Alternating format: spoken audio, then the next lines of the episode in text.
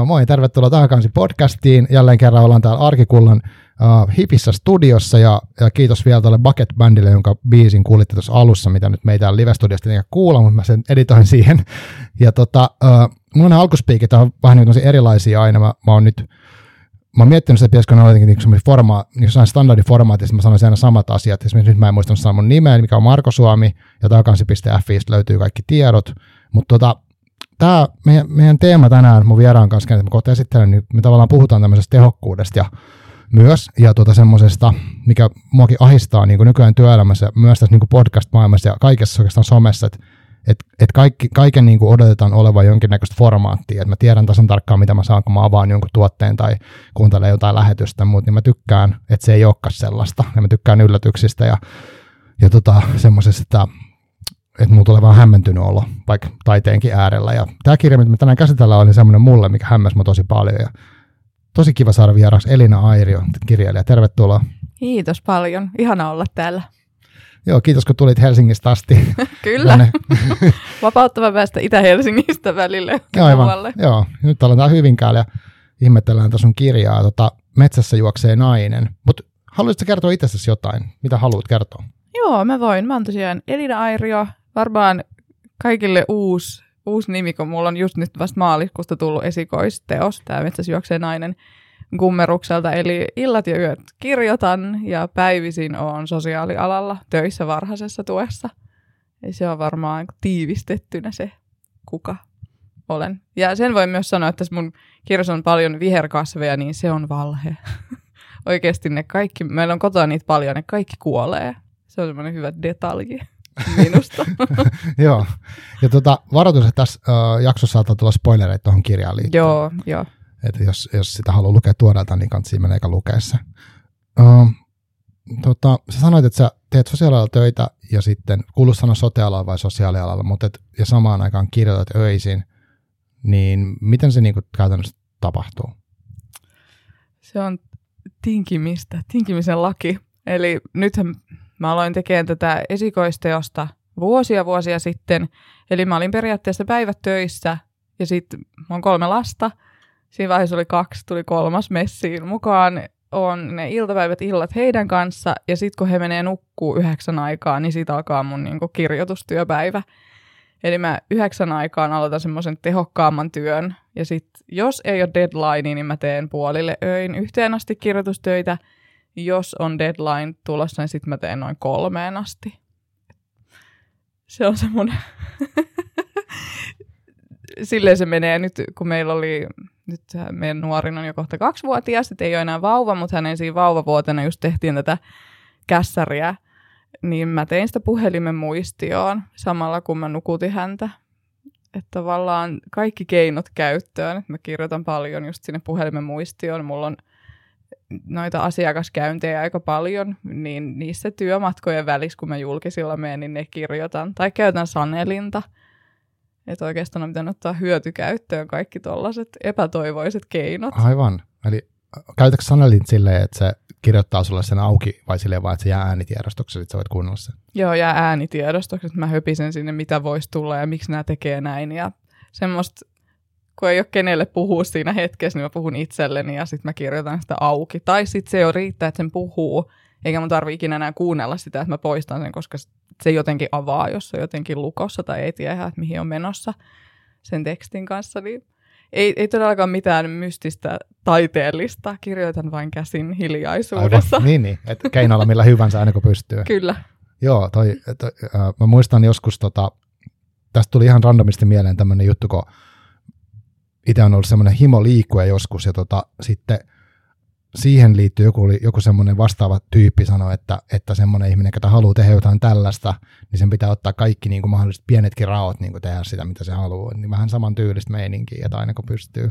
Joo, tunnistan ton, kyllä. Ka- kaikki eikä voi, ei voi kauheasti valittaa esimerkiksi taustametelistä, että meilläkin Aivan. on ne kolme lasta ja asutaan kaksi, jossa että mulla on siellä semmoinen pieni yksi ikkuna on mulle vallattuna – siellä on semmoinen kirjoitusnurkka, niin siellä sitten täytyy sietää sitä mm, aivan. hälinää. Joo, aivan. Onko toi tota, mm, onko sä ollut niinku kauan varma siitä, tai jotenkin onko tämä ollut sulle selveytty, että susta tulee kirjailija tai sä haluat julkaista kirjoja?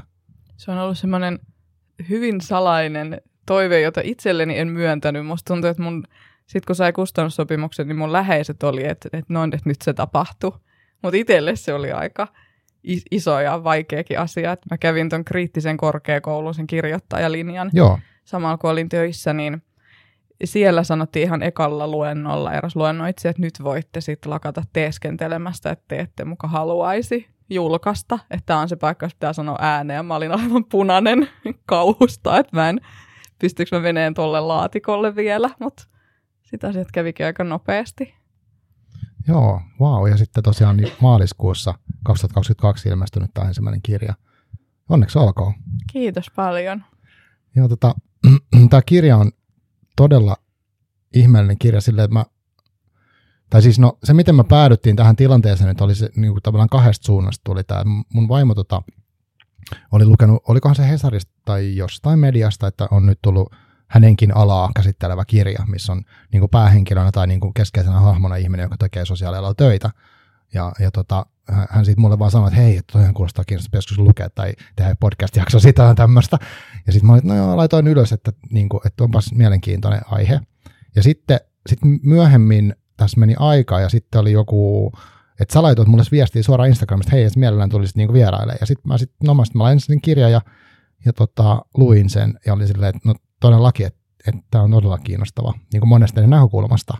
Mutta siis, jos mä tiivistän, niin niin mun kokemus tuosta on sellainen, että siinä on niin kuin, on se pelottava kirja, mutta ei siksi, että se käsittelee sitä niin kuin ra- välttämättä raadollista ihmiskohtaloa, mitä siinä myöskin on, mutta siinä on jotenkin semmoinen ihan kummallinen tunnelma, öö, vähän niin kuin unenomainen tai semmoinen paineismainen tunnelma vaihtelee, ja sitten siinä on semmoista jännää huumoria myös, ja sitten hirveän rikasta kieltä. Mutta haluaisitko jotenkin kuvailla tätä kirjaa, niin kuin se ketä ei tiedä sit mitään? Niin, siinä on juurikin ehkä näyttämönä on se sosiaaliala. Näyttämönä tap- kaikki tapahtuu siellä sosiaalialalla ja se on dystopia sillä tavalla, että siellä on nämä mahdoll- kaikki mahdolliset sosiaalialan palvelut on yksityistetty. Ja kun me puhutaan yksityistämisestä, niin näidenhän on tarkoitus tehdä voittoa. Ja siellä kun on paljon tehokkuudesta puhetta tuossa kirjassa, niin se ei todellakaan tarkoita niin kuin asiakkaalle tehokasta ja oikea-aikaista työtä, vaan sitä, että ollaan kiristetty maksimaalisesti sieltä, mistä on voitu että tehdä tuottoa, siis voittoa, rahaa. Niin se oli se näyttämö, mihin mä rakensin ja sitten halusin, että siellä on kaksi naista, josta tosiaan työntekijä, perhevalmentaja menee asiakkaan Mimin luokse kotikäynneille ja sitten se tapahtuu kirja pelkästään niillä kotikäynneillä. Muistanko mä itse nyt sitä aikarajaa, Mä en itse tarkkaan muista, se on joitakin kuukausia ne kotikäynnit, mitä ne kestää. Ja sitten ollaan aika klaustrofobisesti vaan siellä Mimin asunnossa, joka on tämä asiakas. Joo, ja tota, sitten tämä metsäasia on kiinnostava, kun mulla oli yksi tuttu, ketä, ketä oli lukenut myös tämän kirjan tuossa, on tietysti yli kuukausi aikaa, hän sanoi, että hän luki ihan mahtavan kirjan, että se on niin kuin tämän nimenee ja että hän suosittelee sitä tosi voimakkaasti, mutta sitten se oli silleen, että mutta ei siinä kyllä ole niin kuin mitään metsässä juoksemista.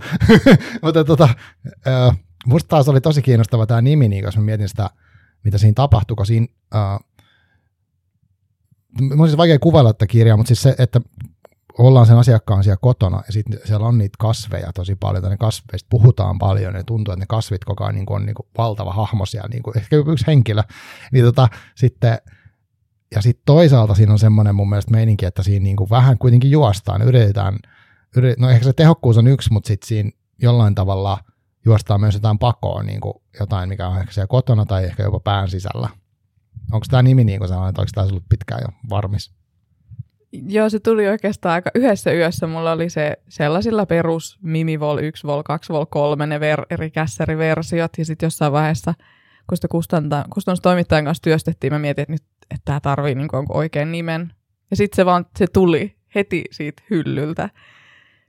Musta tuntuu, että toi oli ainoa nimi, mikä sillä voisi olla.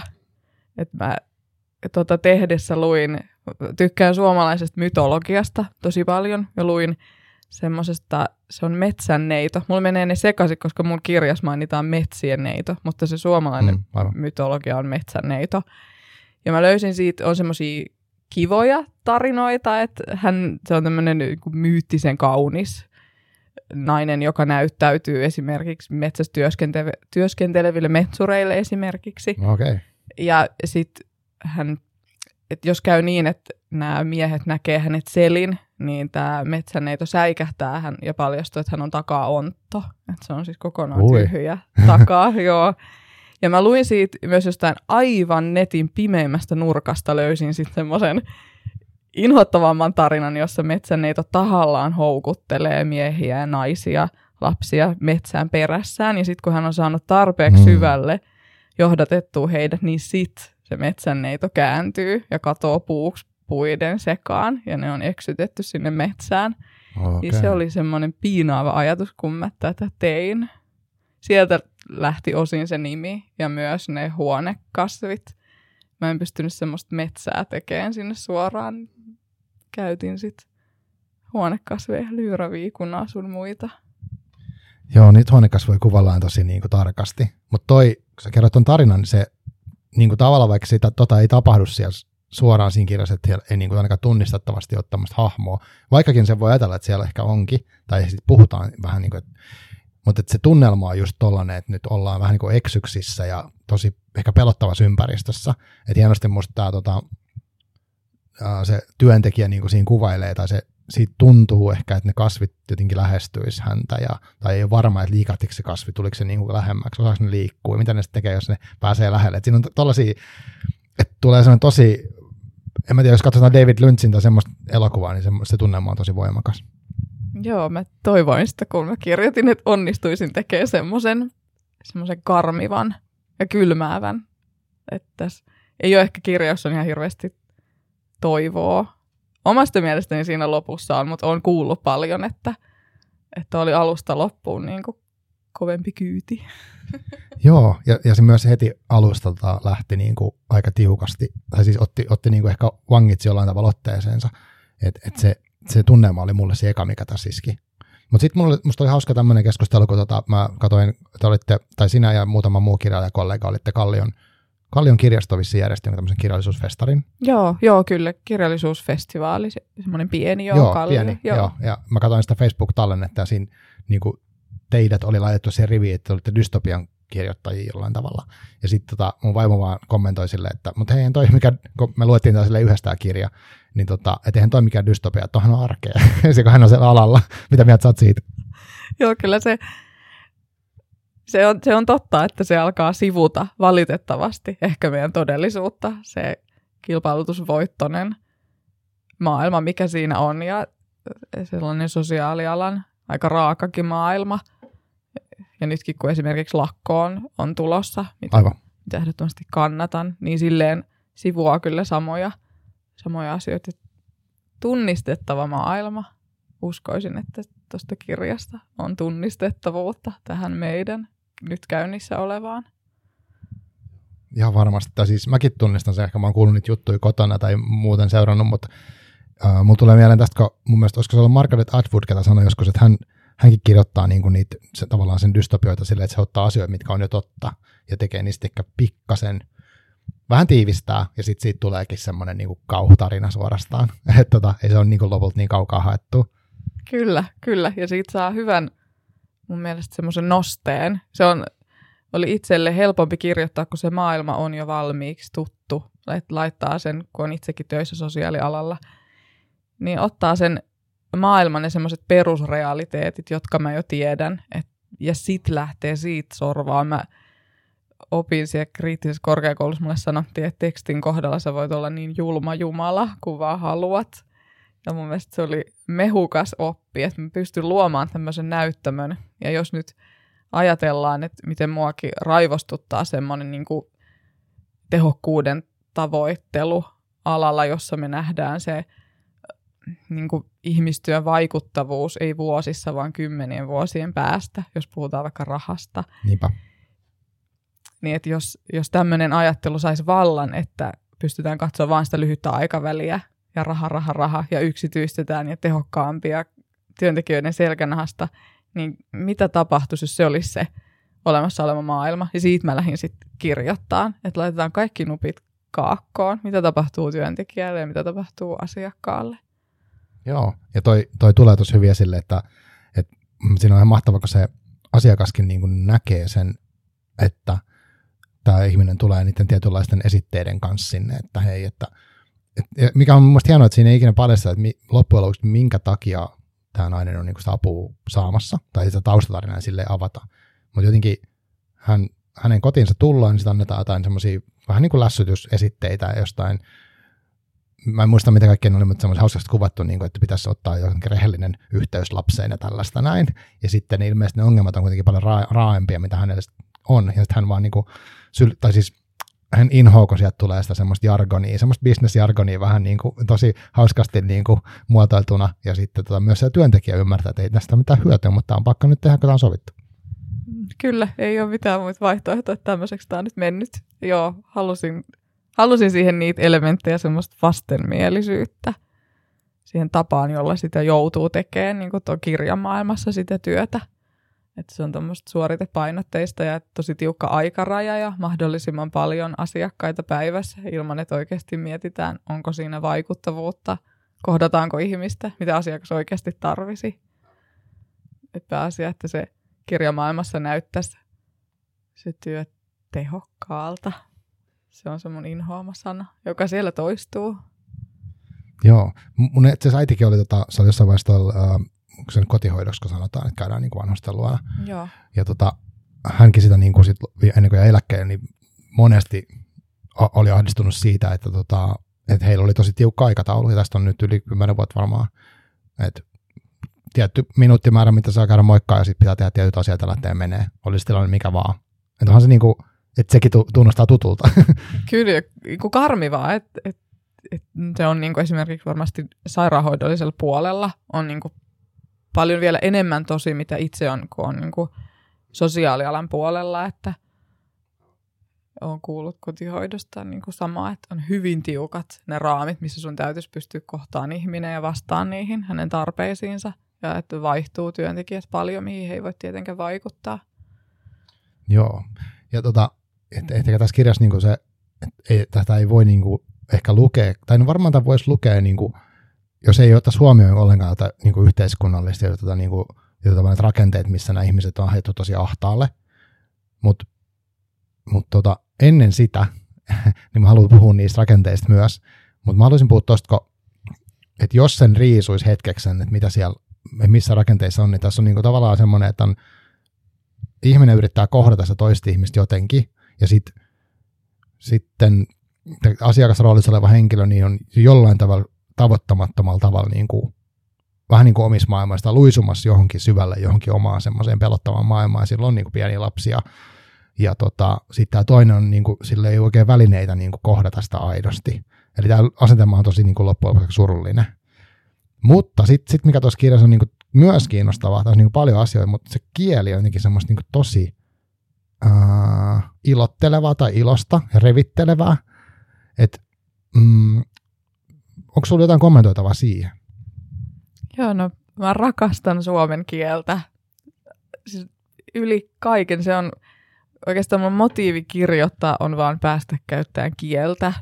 Et se on se mun, mistä ne kaikki, nytkin teen toista kässäriä tällä hetkellä on työn alla, niin ei siinäkään se juoni ja se maailma ei vedä, niin kuin se kieli vetää. Että oikeastaan ne kaikki ne itse tarinat on tekosyy päästä käyttämään sitä kieltä. Toki nekin on mielenkiintoisia, niihin tulee se imu sitä tehdessä, mutta aina se varsinainen, mihin mä aina kaipaan, on päästä sinne kielen äärelle. Mä oon aina nauttinut sen tekemisestä, se tulee aika vaivattomasti. Et mun mielestä on ihana päästä semmoiseen niin hurmioitumiseen, kun sitä kun kieltä tekee. Tuntuu, että se on rajaton paikka. Et mä en kauheasti piittaa kielioppisäännöistä, jos mä haluan tietyllä tavalla sanoa, niin mä sanon välittämättä, että siellä pitäisi olla tietyllä tavalla ja tykkään keksiä omia sanoja jonkun verran, jos ne tuntuisi sinne istuvan, että että mulla ei, ei missään nimessä ole semmoista nauskormaista, lakonista, semmoista suoraan asiaan. Mä oon kuullut kirjoitusohjeenkin, että kirjoita teksti, sit poista kaikki adjektiivit. Ja sit. Joo, no sä et noudattanut sitä. ei, mä, mä tein päinvastoin. Joo, joo ja just mulla tuli mieleen, kun mä, mä yritin tähän merkkailla, mä voin yrittää tästä muutaman sanan niin kuin kaivaa. Mä en nyt saa, anna pysty tätä oikeutta tekemään. Mä, mä niin kuin ajattelin, että tämän kirjan voisi lukea nimenomaan just niin, että voisi lukea niin kuin uudestaan ja vaan niin kuin fiilistellä näitä kaikkia sanoja, mitä tänne on niin kuin tullut. Mä yritän tehdä tässä samaa, kun mä selitän, niin kun mä olin katsonut jotain sellaisia kohtia, että voidaankohan mä niitä. Niin, no tämmöinen vaikka. Saanko muuten lukea näitä lauseet ilman, että mä joudun maksaa copyright maksuja näistä? Anna nyt luvan. Joo, mutta siis mä lue pitkiä pätkiä. Mutta tässä on tämmöinen vaikka, että se punoutuu kostean paitani neuloksiin ja mätästelee. Joo, niin kuin, ihan mahtava sana. Mitä ihmettä? niinhän ne tekee. niin, no joo, no varmasti. Mutta uh, ja tällainen vaikka, että uh, ja samalla pää, päällysteiset harjanvarret multiinsa eltaantumaan ja haravat huoneleveyttä suihinsa. Sormiinsa nahkealle nahalleen. Eli tosi kuvailevaa. Ja sitten just tulee sellainen fiilis, että mä en tiedä, onko tämä oikeat kieltä, mutta mä tajun, mitä sä sanot. Vähän niin kuin. Joo. arvaan. Ihana kuulla, että se on onnistunut. Joo, joo mä, mä nautin siitä. Se on, ja se on ehkä ainoa semmoinen hetki, kun tuota itse kieltä tekee, niin silloin katoo niin kuin kaikki muu. Nytkin kun esimerkiksi tämä niin kauhea tilanne tämä Ukrainassa, tämä Mm. Venäjän hyökkäyssota, mm. Ja sitä ei pääse itse tietenkään pakoon, eikä kuulukaan mun mielestäni päästä. Totta kai meidän Joo. Pitää pysyä informoituina ja lukea. Samaa mieltä. Mutta sitten kun mä tein tota mun toista kässäriä, joka on nyt työn alla, mä tein sitäkin puhelimen muistion nukuttaessa niistä meidän nuorinta siinä pimeässä makkarissa. Ja siinä meni joku 45-50 minuuttia. Ja sen ajan, kun mä lakkasin kirjoittamasta, niin tuli oikein semmoinen, koko olisi lyhynyt, kun palasi tää hetke. ja Oli hetken sille, ai niin, tää, täällä on tää korona ja Mm. hyökkäys. Tai Joo, että jotenkin sen kielen äärellä pystyy, se on niin kuin ainoa semmoinen merkitys, kun sitä tekee. Mä en osaa sen paremmin kuvailla sitä imua, mikä Aivan. mulle tulee, kun mä, ne on nimenomaan ne sanat Mm. ja se semmoinen rytmi, joka sieltä lähtee tulemaan. Joo. Oletko kertonut runoja joskus, tai haaveilette, aletko tehdä? O- Olen kirjoittanut kyllä, ja niitäkin kriittisessä, kun siellä on semmoisia vastaanottoja, mistä tavataan niin opettajia kahden kesken, ja he Ah, lukee okei. tekstiä, niin siellä muutamat ehdotti, että pitäisikö siirtyä proosasta runoihin, että on raskasta lukea lukijalle niin kuin tätä kieltä pitkänä. Että se on yksi syy, miksi tämä kirja on niin kuin lyhyempi, että saisi sen silleen tiivistettyä. Kieltä ei olisi tarvinnut muokata kauhean paljon, niin kuin, voiko sanoa sujuvammaksi. Mun mielestäni se on sujuvaa, mutta ehkä niin kuin kertovammaksi, että se pystyy, pysyy paremmin paketissa ehkä tuommoisessa ytimekkäämässä muodossa. Mutta jonkun verran on runoja tehnyt. Joo. Ja tota, no se, mä mietin, tai jos mietin kirjaa kokonaisuutta, niin just itselle teki vaikutuksen niin kuin toi se tunnelma, mitä mä sanoin aikaisemmin, mutta myös tämä kielen niin kuin just yllättävä tapa kuvailla jotain juttua. Et siinä on niin kuin, mä en oikein tiedä, että et joko se syventää sitä synkkyyttä tai sitten sit tuo semmoista jännää kontrastia siihen, niin sitten siitä tulee vaan niin rikkaampi siitä koko kokonaisuudesta. Että et tavallaan sen kaiken keskellä niin mätästellään jotenkin. Että sitten sit tulee vaan niin hauska fiilis, että vau, että tällä ei voi sanoa jonkun asian. Niin, ja se on tässä sen pienen helpotuksen hetken. Ja mulle sitä, senkin on saanut neuvoksi. Taas siellä kriittisessä mä nyt palaan sinne. Sain sieltä tosi paljon Joo, kirjoitusneuvoja. Kuulostaa hyvältä mestalta. Niin siellä he tästä sotealasta puhuu, että jos mä en ollut silloin vielä, mulla oli tämä sama kässäri, mutta se ei tapahtunut sosiaalialalla. Mulla oli niin kuin samoja aihioita, mutta se ei ollut tässä muodossa vielä. He sanoivat, että voisi olla ihan hedelmällistä käyttää sitä sosiaalialaa pohjana, koska silloin se semmoinen lennokas runokieli pääsee oikeuksiinsa, kun sillä on joku semmoinen vähän niin kuin todellisuuspohja, mihin lähteä ja mikä maaduttaa siihen arkeen. Aivan, niin just. Joo, et, et just sinne, että siinä yhdisteltyä niinku runo ja sitten se raadollinen arki ja sitten tavallaan se dystopiamaailma, mikä on sitten tosi, tosi realistinen. Kyllä. joo, kyllä. Um, joo, mutta siis mieletön kirja ja tota, se vei jotenkin tosi, tosi paljon mukana. Mä niin hehkutan sitä nyt hirveästi tässä, mutta se on ihan ok, koska mä tosi paljon tykkäsin siitä. Ja myös siitä pelottavuudesta, siitä karmivuudesta. Ja sitten ehkä siitäkin vielä, että siinä lopussa uh, ei kuitenkaan kerrota sitä lopuksi, mitä täysin tapahtui. Siitä voi kyllä lukea varmasti rivien välistä kaikkea tulkintaa. Mullekin on sitten oma, oma niin kuin tulkinta, mitä siinä tapahtui, mutta kiva, että siitä niin semmoinen tosi hä- häiritsevä olo. Vähän niin kuin, Ah, ihana kuulla. Joo, että voi, et, et, ei se niinku kivasti käynyt, mutta se ei ehkä ollut oleellista, vaan se kokonaisuutena se, että tämä ei, niin kuin, me ei kohdata tässä, me ei pysty auttamaan sitä toista tyyppiä. Joo, joo, kyllä. Siihen mä, kun tätä kässäriä tein ja toivoin, että siinä olisi ollut semmoinen onnellisempi loppu. Mä muistan, kun mä mun puolisolle sanoin olohuoneessa yksi yö, siitä on jo pari vuotta, että musta tuntuu, että tässä ei käy hyvin. Aivan. Joo, toi on mulla aina mysteeri, että kun kirjailijat kertoo tuosta, että ne itsekään tiedä, mitä siinä tulee tapahtuu, niin se on mulle hämmentävää, mutta siis se on jännä kuulla toi. Joo, niin kävi tässäkin ja välillä käy niin, että he tekevät siellä asioita, joita heidän ei pitäisi tehdä. Meidän ei pitänyt mennä tällaiselle alueelle, mutta ne meni silti. Esimerkiksi se, tuolla on semmoinen lyyraviikuna, niin hän söi itselleen ison roolin. Ah, joo, todellakin. Ilman mun vaikutusperiäni. joo. Oletko muuten nähnyt, tota, tuli ihan mieleen tuossa uh, Lyyräviikunnasta siitä sä kautta ehkä siitä metsänneito hahmosta, niin semmoisin elokuvan The Witch. E- en ole nähnyt. Okei, okay, suosittelen katsoa. Okei. Okay. Et, et siinä on, tota, siinä on niinku käytetty sellaista luontoa ja noi, noidan ja luo, sen, sitä niinku luontoa sen noidan vertauskuvana tai toisinpäin ja tämmöistä normaalisten ihmisten kamppailuista luontoa vastaan ikään kuin mikä ei pääty myöskään, no en mä spoilaa, mutta tota, mä suosittelen katsoa, koska ö, tässä on jotain semmoista samanhenkisyyttä. Aha, kuulostaa hyvältä. Täytyy laittaa sinne muistiinpanojen listalle. Joo, okei. Okay. Tota, sitten, miten, niin tuosta aikaisemmasta ehkä vielä mietin sitä noista sanoista ja tuosta, niin onko toi niinku ollut sulla aina semmoinen, niinku, uh, tämä on nyt sun ensimmäinen julkaistu kirja toistaiseksi, mutta toi sanojen käyttö – ja sitten ehkä jopa niin, että sanojen käyttö ensisijaisesti verrattuna niin kuin tarinoihin, niin miten sä oot aikaisemmin niin kirjoittanut, kun sä oot kirjoittanut, vaikka ennen kuin sä oot tiennyt, että sä julkaiset tai näin, niin onko oot sä niin kuin kirjoittanut koko ajan, niin onko, se, onko siinä niin kuin samanlaista sanojen käyttö on niin kuin aina ollut mukana siellä? Joo, se on ollut, se on ollut vähän hurjempaa se, mitä mä oon tehnyt että nyt kun tätä editoitia editoitiin, niin piti myös tehdä semmoista selvempää ja vähän koittaa rakentaa semmoisia suvantoja, missä lukija voisi levähtää, että se ei ole kokonaan niin kuin kryptistä Aivan. se sisältö. Että ne, mitä mä kirjoitan esimerkiksi nyt sen toisen kässärin ensimmäistä toista versiota, niin siinä se on aika hurjaa se kieli, tosi sensuroimatonta, että se, on, se tuntuu olevan itselle se, se mistä kieli jostain syystä lähtee ja tulee. Mä oon todella epämusikaalinen esimerkiksi, mutta jostain syystä se sanojen rytmi, että se ei tavallaan vaadi mua. Aivan. Mun semmoista pohtimista ja miettimistä. Se tulee ja sitten mä istun sen äärellä ja mietin, että ahaa, että tuli tällainen. Ja sitten kun lähtee editoimaan, niin sitten sit koettaa selkeyttää sieltä. Et jonkin verran tuoda semmoista, mä en voiko sanoa tavallista kerrontaa, mutta semmoista helpommin lähestyttävämpää kerrontaa kyllä mulla on se kieli on ollut aina tuommoinen todella kuvaileva ja ehkä runsasta. Runsastahan se on. Niin sellaista mä nautin siitä, että pystyy ottaa jonkun pienen kohdan ja sitten mehustelee siinä oikein pitkään.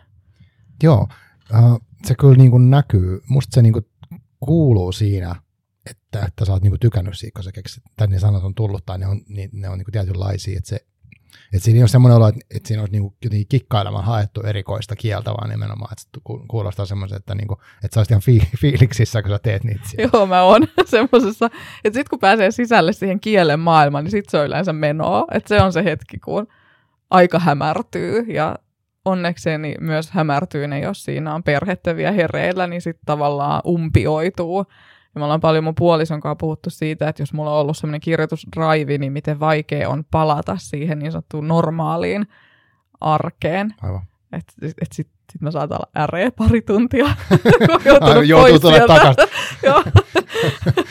Et enemmänkin, enemmänkin se, että sit kun sitä kieltä täytyy niin kun lähteä editoimaan ja sujuvoittaa joiltakin kohdin, niin siinä mä sanoisin, että se vaatii multa kikkailua ja semmoista sietämistä ja hakemista, että mistä selkiyttää. Mutta onneksi on tosi hyvä kustannustoimittaja, joka Aivan. auttoi siinä ja mm. antoi myös täydet vapaudet kielen kanssa, että hän on mm. ollut mm.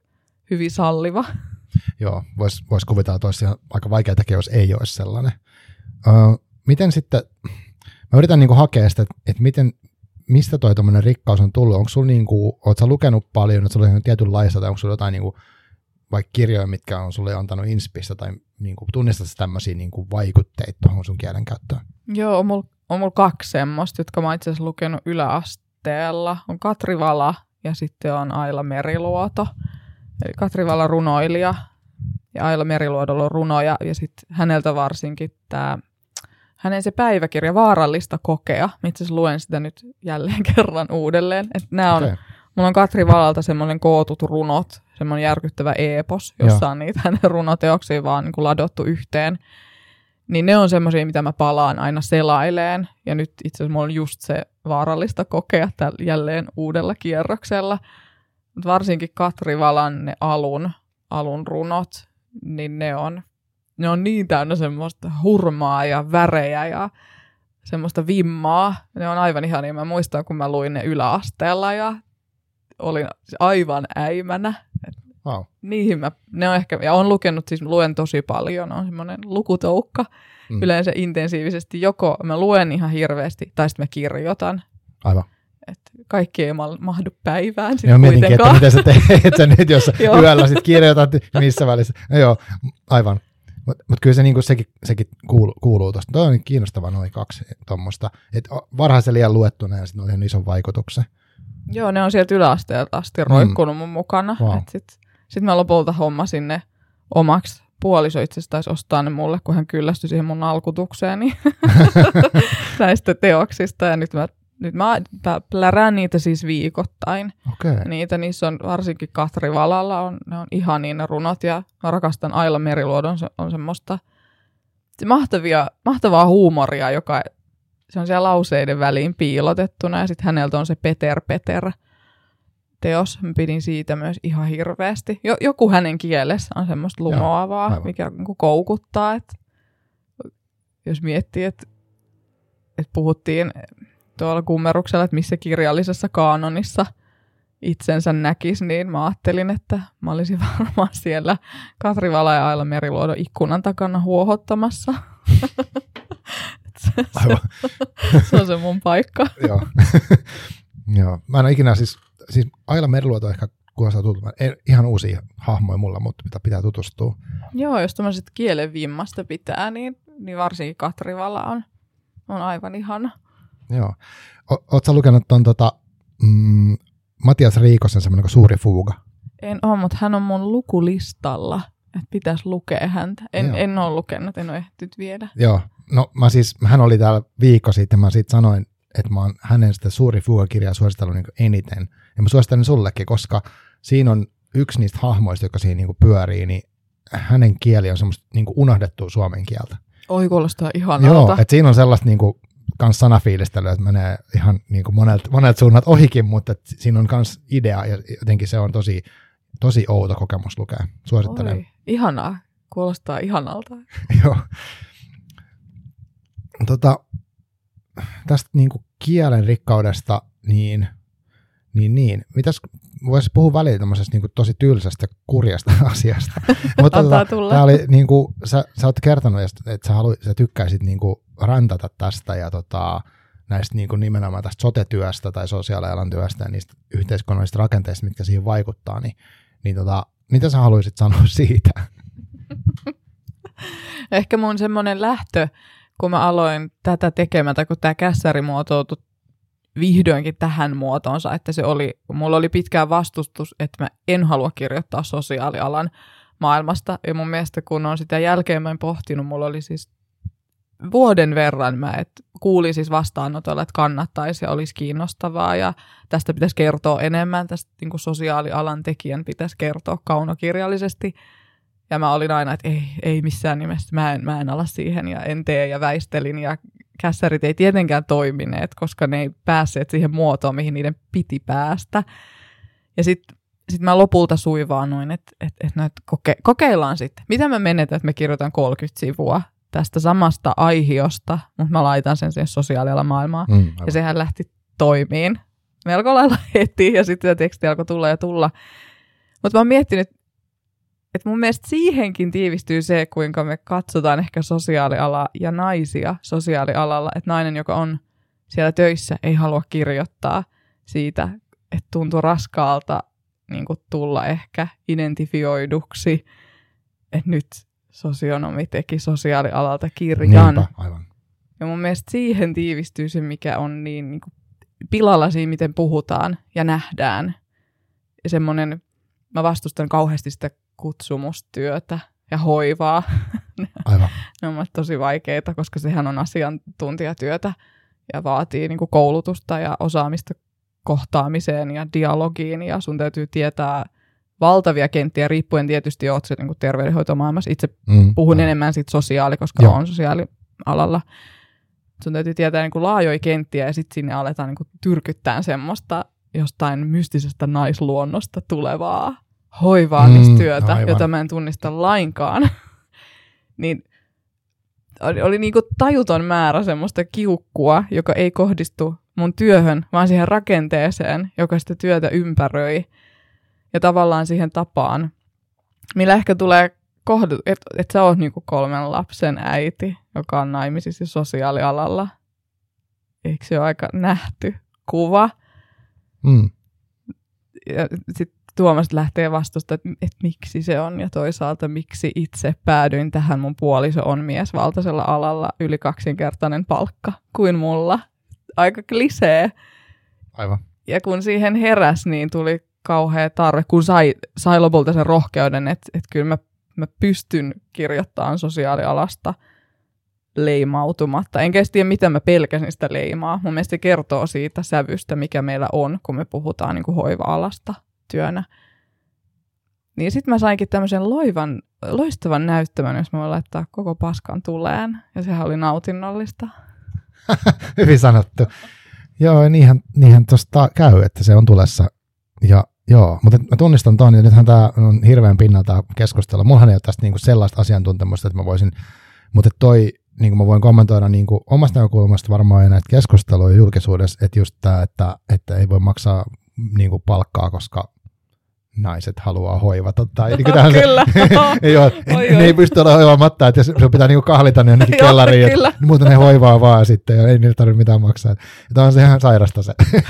se. Se on, se on todella. Ja sitten kun miettii, että itsekin olin, kun mä tätä aloin tekemään, mitähän mä oon ollut, 26, 25, 26, 27 vuotias ja mulla oli siinä vaiheessa jo kaksi lasta ja oli opinnot loppusuoralla ammattikorkeakoulussa ja oli se työpaikka odottamassa. Ja se on sosiaalialalla, se on mun niin unelmatyö siellä, että se on ihanaa semmoista ihmisten kohtaamista, mihin toivoin opintojen alussa, että pääsisin. Mutta huomasin, että oli joka ilta aika tyhjä olo Joo. ja aika onto. Ja siitä sitten löytyi sit kirjoittaminen vastas sit siihen, että mulla oli pari vuotta, että mä en kirjoittanut, kun oli ne pahimmat kaksi pientä lasta ammattikorkeakouluopinnot. Se oli semmoinen katve, jossa olo huononi ja huononi ja huononi, kunnes aloin kirjoittaa. Ja siinä oli semmoinen hyvä hetki pysähtyä, että miten tässä oikeastaan kävi näin. Kuinka moni nainen pysähtyy jossain vaiheessa yöllä miettiin, että mitä helvettiä. Aivan. Se oli yksi semmoinen, mikä ruokki tämän tekemistä tosi paljon. Koska meidän rakenteet on, ja kieli, jota me käytetään, mun mielestä ne vaikuttaa ihan hirveästi, että mitä niin kuin nytkin lapset pienestä asti näkee. Jos mä mietin mun omia lapsia, he näkee isänsä siellä miesvaltaisella alalla ja näkee äitinsä siellä hoiva-alalla, niin sehän on aika määrittävä semmoinen näyttämö, missä nähdään.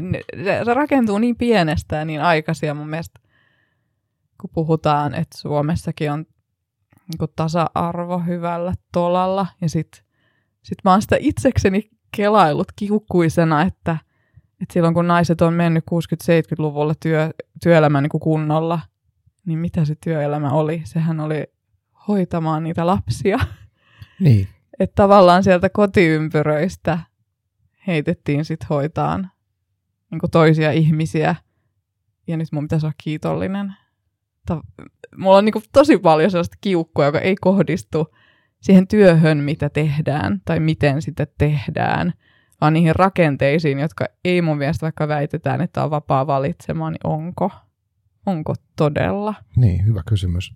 Ja just toi, mitä näkee kotona, mitä lapsena näkee, mitkä on vaihtoehdot mahdollisia yleensäkään, niin kyllähän se niin kuin tietenkin vaikuttaa, että mitä, mitä ne edelliset sukupolvet on valinnut ja on, mitä, onko niillä ollut valinnan mahdollisuuksia edes, niin kyllä ne pitkältä tulee tuntuu olevan. Ja sitten en tiedä, mä toivoisin jotenkin, että toi keskustelu niin tavallaan menisi eteenpäin, mutta mä en tiedä, onko sulla näkökulmaa siihen, että luulet sä, että se muuttuu, koska toi on musta tosi hyvä näkökulma toi sanoit, että, että se kyseessä on niin kuin vaativa asiantuntijatyö.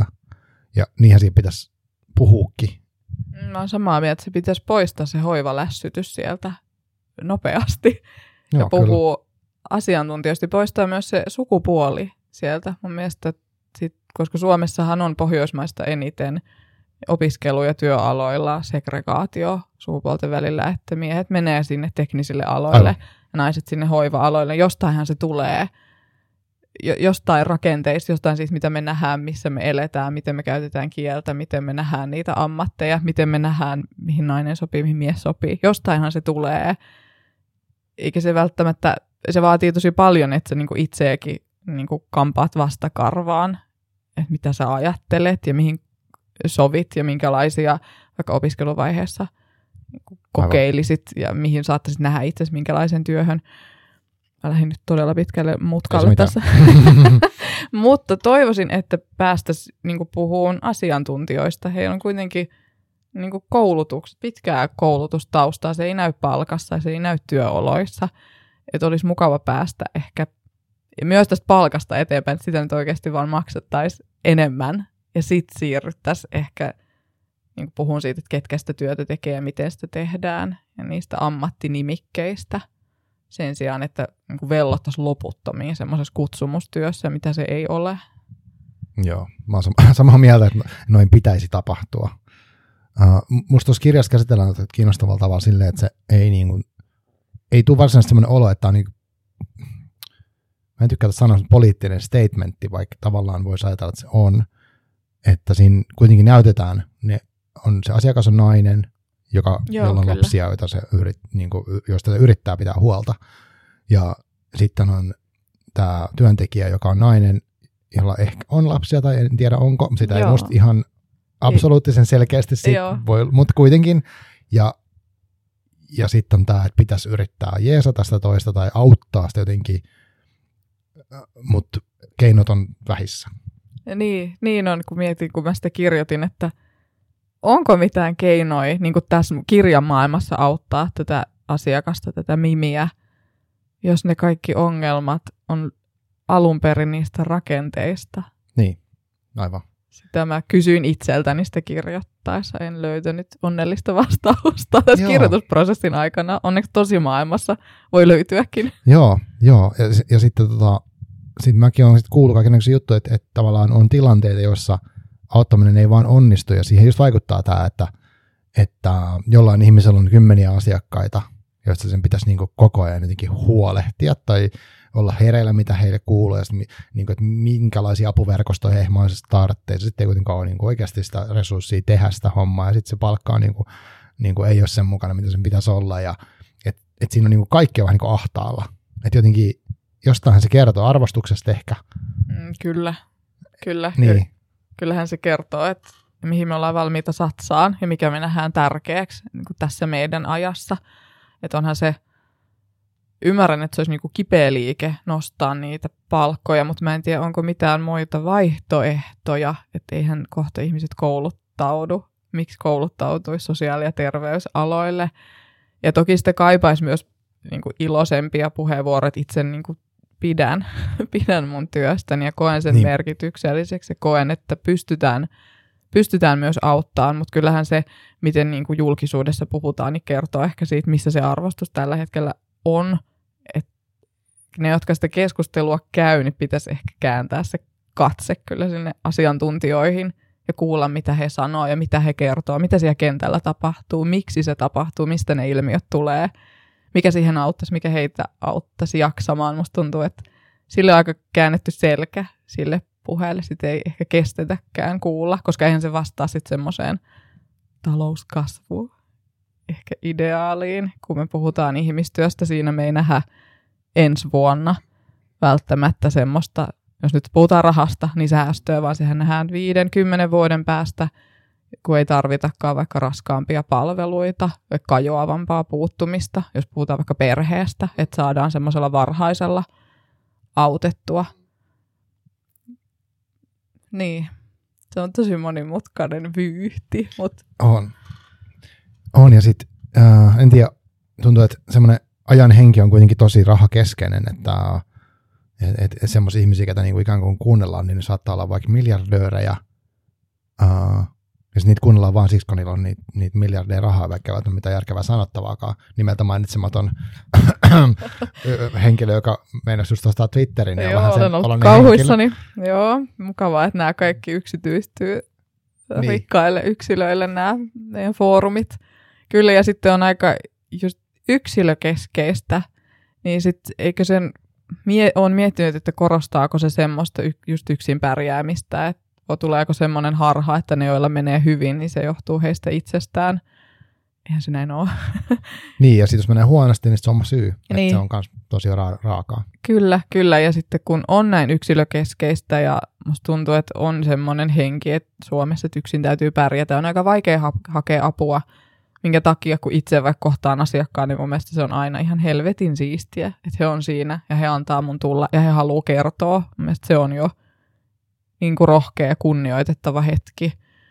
Niitäkin pitäisi nostaa enemmän esille sitä voimaa, mikä, mikä niin kuin on. Että myös se asiakasprofiili mun mielestä vaatisi, pitäisi kääntää se puhe siihen, miten hienoja ja jaksavia on ja miten kuka tahansa meistä tarvitsisi sitä apua, koska on, kun on niin yksilökeskeistä – niin kyllähän me tarvitaan sit yhteiskunnalta, niistä rakenteista se tuki ihmisille jaksaan ja pärjään. Että aika itseksemme me istutaan noissa kuutioissa ja kämpissämme.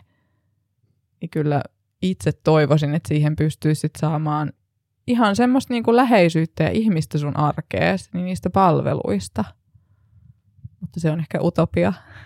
Niin, en tiedä. Mutta siis toi kuulostaa siltä, että toi, jotenkin tämä kirja musta niin kuin mä vedän tässä varmaan omiin mutkiin suoriksi, mutta mulla on siihen lukijana oikeus. Kyllä. niin tota, se tuntuu, että siinä on niin kuin semmoinen just ehkä ko, jonkinnäköisen kohtaamattomuuden traaginen sellainen, että, ei niin kuin, että olisi hirveä, että ehkä kumpikin osapuoli haluaisi jotenkin kohdata siinä. Että et okei, vaikka ne työnantajan ne olennaiset materiaalit, ja ne oli hauskan nimisiä muutenkin ne matkot, mitä yritti törkyttää, niin ne niin kuin kohtaa siihen, mutta haluaisi sitä, että ymmärtäisi, että jos vaan pystyisi niin kuin tavallaan jotenkin pääsee niin kuin toisen siihen maailmaan tai vastaavaan, niin jos olisi enemmän aikaa käytössä, niin sit se olisi ehkä auttanut sitä ihmistä, eikä se olisi, ehkä se tarina olisi mennyt niin synkäksi, kun se sitten meni. Niin, niinpä, että olisi enemmän aikaa, ja että kun ei katsottaisi, siinä just nähdään se petollisuus, että pitäisi saada heti nopeasti se tuotto, vaikka oikeasti esimerkiksi vuorovaikutuksen rakentaminen ja semmoinen suhde, että uskalletaan mennä sen äärelle, mikä on vialla, niin voi vaatia pitkään, eikä se hukkaan heitettyä työtä, että tullaan ja istutaan ja jutellaan ja vähän tiedätkö, kierrellään ehkä sen aiheen ympärillä. Et tärkeintähän olisi, että sinne päästäisiin jossain vaiheessa, kun tuntuu, että uskaltaa kertoa, niin sitähän tässä ei, sinne asti ei päästä. Ei niin. ole semmoista aikaa Aivan. annettu. Joo, ja tuosta niin taustalta tulee semmoinen tunnelma, että se on annettu niin kuin henkilölle työkalupakki, johon kuuluu X määrä tapaamisia esimerkiksi jonkun ihmisen kanssa, mikä kestää maksimissaan 60 minuuttia. Uh, mutta sitten sen järjestelmän kannalta sen tuloksen pitäisi tulla niissä, ja niin pitäisi olla jotain näkyvää ja ehkä mielellään numeroiksi muutettavaa, mikä menee jonkun tyypin Exceliin, mikä sitten, että jos on pörssi, pörssiyritys, niin kvartaaleita vähintään pitää saada nousemaan ne tulokset, niin sehän on niin kuin, että, että jotenkin tässä niin kuin yhdistyy musta tässä niin kuin meidän aikamme dystopias, mikä mun mielestä on niin kuin tällä hetkellä olemassa, että on niin kuin tämä ihmisten kohtaamisen vaikeus ja tavalla uh, hirveästi ihmisiä, meillä on niin kuin haasteita, ehkä siksi, koska ollaan niin yksinäisiä jollain tavalla, ja sitten sit on toisaalta tämä niin kuin tavallaan kapitalismin niin kuin se koneisto tuotu siihen kohtaamistyöhön ja vähän niin kuin runtattu se siihen. Niin kuin mitat, yritetään mitata asioita, mitä ei voi mitata oikeasti niin kuin numeroilla, ja silti mitataan niitä numeroilla, koska joku vaatii, että me halutaan sen raportteja, miten nämä on mennyt näin teidän niin kuin asiakkailla tässä yrityksestä, ja mikä ikinä onkaan systeemi, ja sitten sit kaikki on ihan rikki siitä. Ja joku haluaa tehdä voittoa. Niin, kyllä. Joku tahtoo siitä iso tilipussin itselleen. kyllä, niitä kaikki mä käytin, kun mä sitä tein. Semmoista pohjatonta kiukkua, että kumpa tämä ei menisi tähän, meneekö tämä tähän. Toivon, että se ei mene. Kannatan ehdottomasti tätä lakkoa, joka nyt vastustaa kaikkea sitä, että se ei menisi tuohon, mistä on itse kirjoittanut, mutta se oli kyllä ihana maasto päästää omat aggressiot vapaaksi rakenteita kohtaan. On, onko se niinku auttanut sua, tai onko se muuttanut, niinku, nyt kun sä oot kirjoittanut, kirja on ilmestynyt, ihmiset lukee sitä jo kertoo sulle asioita, niin tota, onko se muuttanut sun näkemystä lisää sun työtä kohtaan? Onko se niinku, koet sä niinku henkilökohtaisesti että se on muuttanut? Joo, kyllä se auttoi tavallaan sulkeen yhden oven. Oli semmoinen melkein fyysinen helpotus, kun se oli valmis. Ja tavallaan myös pääsi pois tuosta niin itse luomasta maailmasta. Ja on tullut semmoinen, on huomannut, että mä pidän kyllä todella paljon mun päivätyöstä ja mä koen sen tosi arvokkaaksi, varsinkin kun miettii niin asiakkaiden kannalta. Että on tullut entistä enemmän semmoista iloa ja arvostusta. On, sitä on ollut jo valmiiksi paljon. Mä nautin niin ihmisten kohtaamisesta suuresti, mutta se on kasvanut ja lisäksi mun työssä ei ole mitään tämmöisiä kammottavia aikarajoja, mitkä mä rakensin tähän teokseen, että me saadaan vapaasti määrittää se aika, että mä voin olla kaksi ja puoli tuntia jonkun luona, mikä on aivan ihanaa, että wow. kyllä, että pystyy entisestään arvostamaan sitä, että miten on kuitenkin annettu niin kuin tosi paljon resursseja käyttää ihmisten hyväksi. Kyllä se on ollut vapauttava saada johonkin singota se kiukku, ja sitten kun sitä pystyy vielä kielellä kääntelee ja vääntelee sitä asiaa ja oikein ehkä itsekseen myllyttään, niin kyllä se oli, se oli vapauttavaa. Joo, tuo on semmoista kiehtovaa, koska tässä ei nyt kyse siitä, että mikä voisi olla yksi skenaario, että, että sä olisit niin kuin ollut alalla ja sitten sä olisit niin lähtenyt tuolle ovet paukkoon ja keskisormet pystyisi, että maistakaa paskaa, että tämä on hirveä ala. Ja sitten kirjoittaisi tämmöisen ns. paljastuskirjan, että näin niin. kamalaa siellä on. Kyllä. Nyt minä olen tehnyt jotain ihan muuta. Mä olen IT-alla tässä ja saan hirveästi rahaa. Ja Kyllä. niin kuin, et, et sit sä oot edelleen niin kuin mukana ja niin kuin tykkäät ja koet sen mielekkääksi, niin se, se on musta niin kiehtova yhdistelmä. Kuitenkin, kun tässä kirjassa mennään kuitenkin tosi syvälle, niin ehkä tämä voisi jopa tukea niin, että olisi niin kuin, ö, tätä työtä tekevä, tai mitä tahansa kohtaamistyötä tekevän niin kuin painajainen. Mm, mm, kyllä.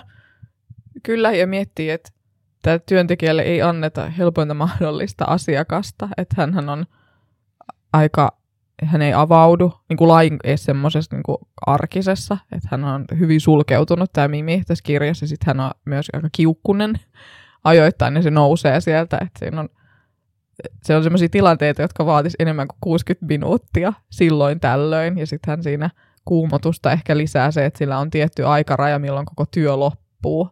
Eli joka kerta tavallaan pitäisi olla jossain, mihin ei ole mahdollista mennä, mihin ne määritelmät niin käskee. Mutta hänelle, työntekijälle ei ole annettu helpointa mahdollista niin kuin, tilannetta toteuttaa ja onnistua niissä määreissä, joissa hänen pitäisi onnistua. Joo, ei todellakaan. Ja, ja tota, sitten samalla musta, mikä on taas kiinnostava, niin sen työntekijän, josta omasta taustasta kumpuu sellainen jännä, jännite, ja sitten musta on välillä niin kuin vaikea hahmottaa, että onko tämä tapahtunut niin kuin hänelle vai pelkääkö hän, että hänelle tapahtuisi jotain vastaavaa, vai onko se oman, joku oma tragedia taustalla, mitä ei kuitenkaan tuoda hän täysin esiin, vaan se ehkä jotenkin painostaa häntä. Niin se on musta tosi kiehtova, että mä niin kuin pelkäsin niitä molempien hahmojen puolesta, ja toki ehkä niitä lastenkin, mutta, mutta että mitä niille tapahtuu, että kestääkö, kumpi hajoaa ekana. Joo, ja mun omasta mielestäni se työntekijän kohtalo on hirvein. mun mielestä se, miten hänen kohdallaan toi teos päätti sulkeutua, oli julmin mahdollinen. Mä itse pidin sitä kauheampana kuin miten, mitä sitten tämä asiakas Mimi valitsee. Joo, joo, samaa mieltä, koska hän, joo, en, en mä halua paljastaa kaikkea. Tämä ehdottomasti kannattaa mun lukea. Onko sulla, tuleeko sulla mieleen niin kuin muita kirjoja, mitä, oletko lukenut niin kuin mitään kirjaa, mikä käsittelisi jollain tavalla sosiaalialaa? Mulle ei tule nyt nopeasti mieleen. Ainoa ne, ne Tori Heidenin nämä, missä hän kertoo tavallaan yksittäisestä lapsesta. Onko hän ollut erityisopettaja? Nyt, nyt mulla saattaa olla termit hukassa. Mä oon siis lukenut niitäkin silloin yläaste ikäisenä ne on, mutta ei tule nyt niin kuin mitään uutta mieleen Joo. sosiaalialaa käsittelevää, niin nyt en tiedä. Joo, siis sen, senkin takia tämä oli musta, no, en mäkään tiedä, paitsi yhden, mutta se, se on ehkä eri tav- tavalla, mutta ei mulle tuu tätä alaa käsitteleviä kirjoja mieleen. Ja, ja tai sitten, no yksi on, mikä liittyy tähän, on tämä Eerikasta kirjoittava, se Joo, joo, en ole, sitä, en ole lukenut, mutta olen huomannut otsikoita, että on Onko se tullut vai tulossa? No mä en tiedä, onko, onko siitä tapauksesta kirjoitettu monta. Mä luin viime vuonna yhden, mikä oli kirjoitettu joo. kaksi vuotta sitten tai jotain tämmöistä. Joo, joo. Mä en ole itse, en ole lukenut. Pystyisinkö mä lukemaan Kyllä, mutta joo, en ole huomannut hirveästi niin kuin tällä alalla liikku tästä alasta kertovia kirjoja. Joo, tota, miten sitten, um, onko sulla nyt sanoit, että sulla on menossa, olet tekemässä käsikirjoitusta tällä hetkellä, onko se semmoinen, mistä ei voi vielä puhua mitään? Joo, sekin on vihainen. vihainen ja sielläkin on nainen ja kyllä siellä joku kasvikin on. Okei. Okay. Ei ole jatko-osa tälle, mutta mä löysin itsestäni lisää kiukkua, joten okay, nyt no niin. mä myllytän sitä seuraavaksi. joo. Cool. joo, no, no, hyvä, odotetaan sitä sitten mielenkiinnolla. Tota, mm, tuleeko sinulla mieleen nyt sitten, kun sanoit, että luet paljon, niin jotain semmoisia kirjoja, mitä sä, uh, mitä sä haluaisit suositella mulle tai mahdollisesti noille, ketkä kuuntelee? No tietenkin tämä Katri Vala ja Ailo Meriluoto. Mitähän muut? Mä luen nyt sitä Eeva Ohkerbladin sitä huolenpitoja, proosaruno. Ja mä oon kuullut sitä hirveästi hyvää, siis hirveät hehkutus netti täynnä. Joo, kyllä. Mä sitä, sitä nyt luen ja se vaikuttaa aivan ihanan semmoiselta vapauttavalta, herkulliselta. Ja sitten, mitäs muuta mä oon nyt? Toi, onko tämä Tuve Ditlevsen, sanoinkohan mä sen oikein? En tiedä. Häneltä ne, hänellä on se trilogia, hän sitä suomennetaan nyt, siitä on kaksi, esä, kaksi ekaa osaa tullut, lapsuus, nuoruus ja aikuisuus on vielä tulossa, niin ne oli semmoset, mitkä mä päivässä, vaan totesin vaan perheelle, että nyt, nyt, nyt mä en voi. Et, en ole saatavilla. nyt mun täytyy lukea. Ja sitten jos karmivammasta tykkää, niin taas tämmöinen, mitä mä saan lausua, Sajaka Murata.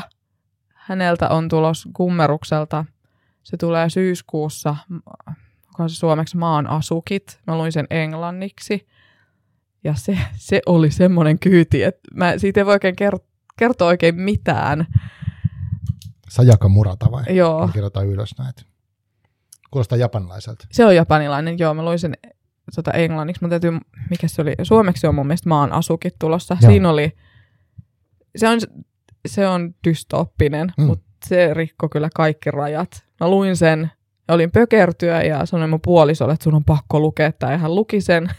ja sitten hän sanoi, että hän ei enää ota mitään suosituksia. Kuulostaa että mun on pakko lukea. Tai. Tota, mun on pakko luntaa tästä puhelimesta yksi, tota, yksi suositus. Joo. Siis mulla on tuossa pöydällä itse asiassa toi mm, Patricia Lockwoodin kirja nimeltä Kukaan ei puhu tästä. Oletko kuullut tuosta? On kuullut. En ole vielä lukenut, mutta on niin suurena houkutuksena. Joo, mä, mä katson, kun mä, mä sain ton vinkin, niin kun mä kuuntelin, mä haluan varmistaa, että mä näen oikein. Joo, tämmöinen podcast, kun tunnustan lukeneeni, jos joku ei ole kuunnellut, niin kannattaa kuunnella. Siellä on tota, kaksi henkilöä, Helmi ja Oona tekee sitä. Ja tässä viimeisimmässä jaksossa oli puhuttiin tästä kirjasta, ja mä kuuntelin sitä tuossa noin viime viikon kävelylenkillä, ja sitten olin sille, että itse mitään kiinnostava kirja, että pakko lukea siis pelkästään keskustelun perusteella. Mä oon nyt puolessa välissä, toi niinku toi käsittelee musta nettiä niin kuin siisteimmin, mitä mä oon ikinä. Tai sitä kokemusta, miltä tuntuu selata tiedätkö, somepalveluita päivästä toiseen. Joo. Olla siinä niin kuin semmoisessa jännässä loopissa ja tietää ihmistä asioista, ketä ei tunne ja vähän niin kuin lukea muiden päiväkirjoja koko aika. Niin siinä mietitään niin kuin sitä, että mitä se tekee niin kuin meille se some-elämä, niin kuin se jatkuva semmoinen tosi kiinnostavalla tavalla. Uh, mutta et, mä en tiedä, mitä siinä tulee tapahtua, mutta mä suosittelen tota sullekin. Joo. Et siinä on niinku, Kuulostaa karmivalta. Joo, kuulostaa. Se, siinä on semmoinen jännä uhkan tunne. Joo. Että ihan kun koko ajan, että oltaisiin etenemässä jotain kohti, mitä tapahtuu jotain hirveätä. Mä en tiedä, tuleeko niin tapahtuu. Joo, Ehkä. joo. Ja tota, mutta siinä on kielestä sen verran, että siinä niinku tuntee, kun sitä lukee sitä alkupuolta, niin tuntee olevansa niinku nettiä selaamassa silleen niinku, tiedätkö, tolkuttamaan joo, paljon. Niin joo. Sitten ha- tavoittaa tosi hyvin sen, että, että siinä uskallan suositella jo tähän mennessä lukeneen. Sitä. Kuulostaa kiehtovalta joo. ja myös hirveältä, koska some on myös semmoinen kauhumaailma – se on jo dystopia, joka meillä jo tapahtui mun mielestäni. Joo. Mitä sä niin ajattelet muuten, jos mennään siihen, niin tota, kun sä oot nyt niin kuin, tavallaan tuore tässä ki- kirjamaailmassa, niin kuin tässä, tai miten sä nyt ajatellaan, kun oot julkaissut ensimmäisen kirjan, ja tota, mm, sit sä oot somessa kirjailija, no, ja joudut tekemään tämmöisiä esiintymisiä, nytkin sä oot täällä podcastiin. Tämä on kiva. Joo.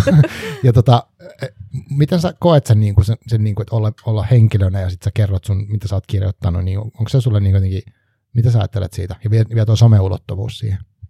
No mun mielestä someulottuvuus on tosi vaikea. Mä itse oli Ylellä, Yle Uutisissa, oliko se, se artikkeli, missä tämä artisti B, joo. joo, joo kertoo. Ja mun mielestä se oli hyvin samaistuttava se hänen viesti, että hän, ei niinku, että hän käyttää sitä promoamiseen. Itse nyt en käytä sitä, se on mulle edelleen pääasiassa väylä niin kuin läheisten ja tuttavien kanssa ja myös verkostoitu on ollut mukava tavata siellä niin kuin muita esikoiskirjailijoita, mutta onhan siinä koko ajan semmoinen mun mielestä kummallinen fiilis ylipäänsä siis somen käyttämisessä. Mä oon vuosia tuskaillut sen kanssa, että haluanko mä käyttää tätä mediaa, mutta kaikki on täällä. Ja tuntuu myös, että informaatiota on hyvin paljon niin kuin kerääntynyt sinne sosiaaliseen mediaan. Sitten kun tarvisi jonkun tiedon, niin se menee automaattisesti näihin pyhään kolmikkoon Facebook, Twitter, Instagram. Siis siinä on ollut semmoisia isoja tekijöitä, miksi sit, sit ei ole mukamas pystynyt lähteen. Et toisaalta mä, mä nautin siitä ideasta, kun mä oon aika semmoinen ihmiskissa, tykkäisin kauheasti niin kuin vuorova olla ihmisten kanssa. Mä, mä nautin niistä kohtaamisista.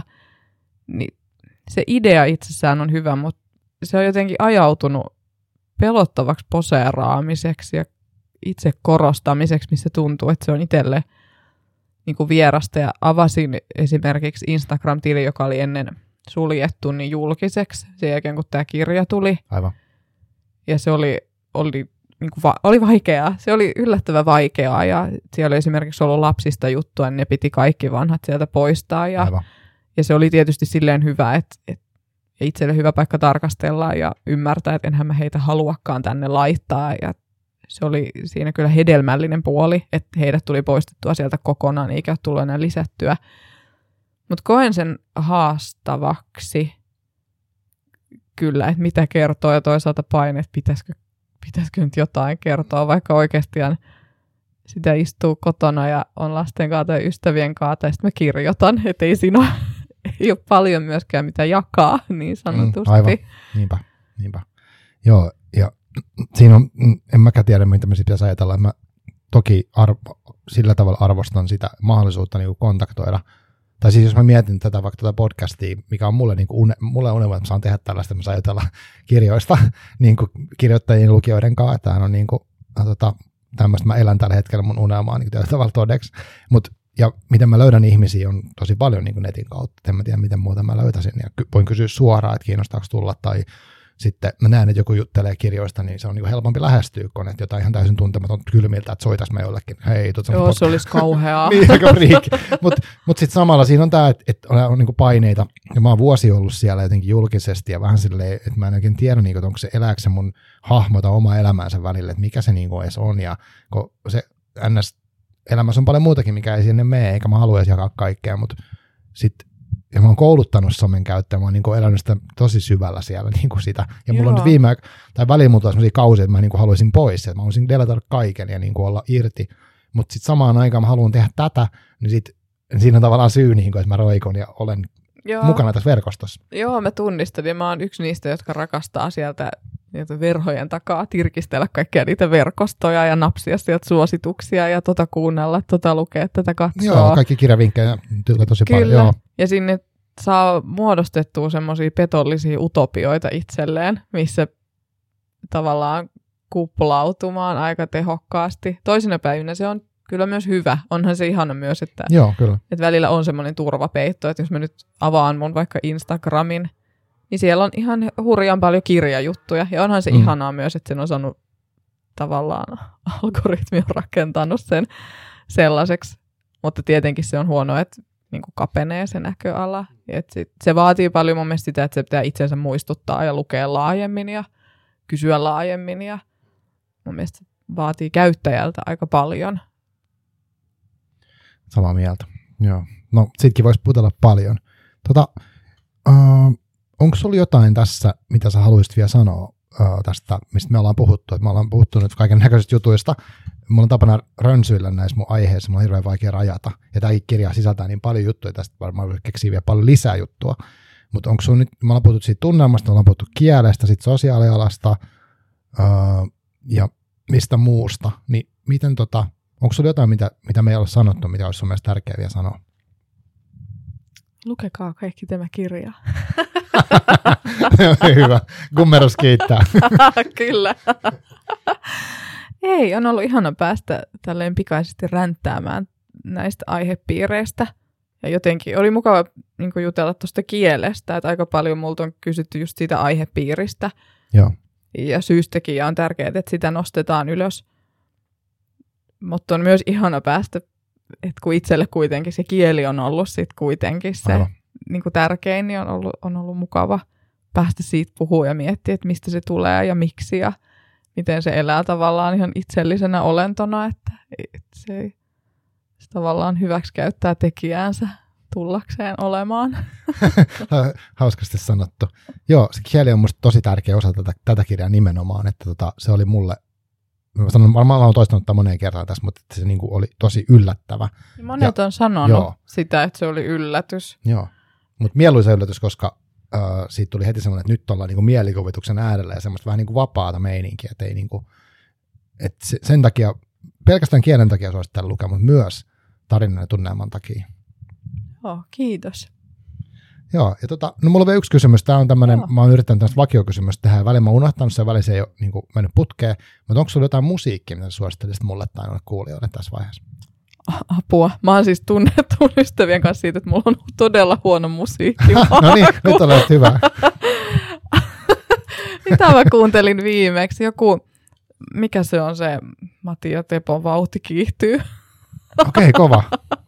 Mulla on surkea musiikkimaku. Joo. Kaikki humpat ja Disney-laulut ja musikaalilaulut, missä on tempoa ja dramaattinen kaari. Joo. Tuo vauhtikiihti on siitä mahtava, kun tota, mä en tiedä, ootko nähnyt niitä semmoisia tosi kiusallisia firmojen tekemiä musiikkivideoita.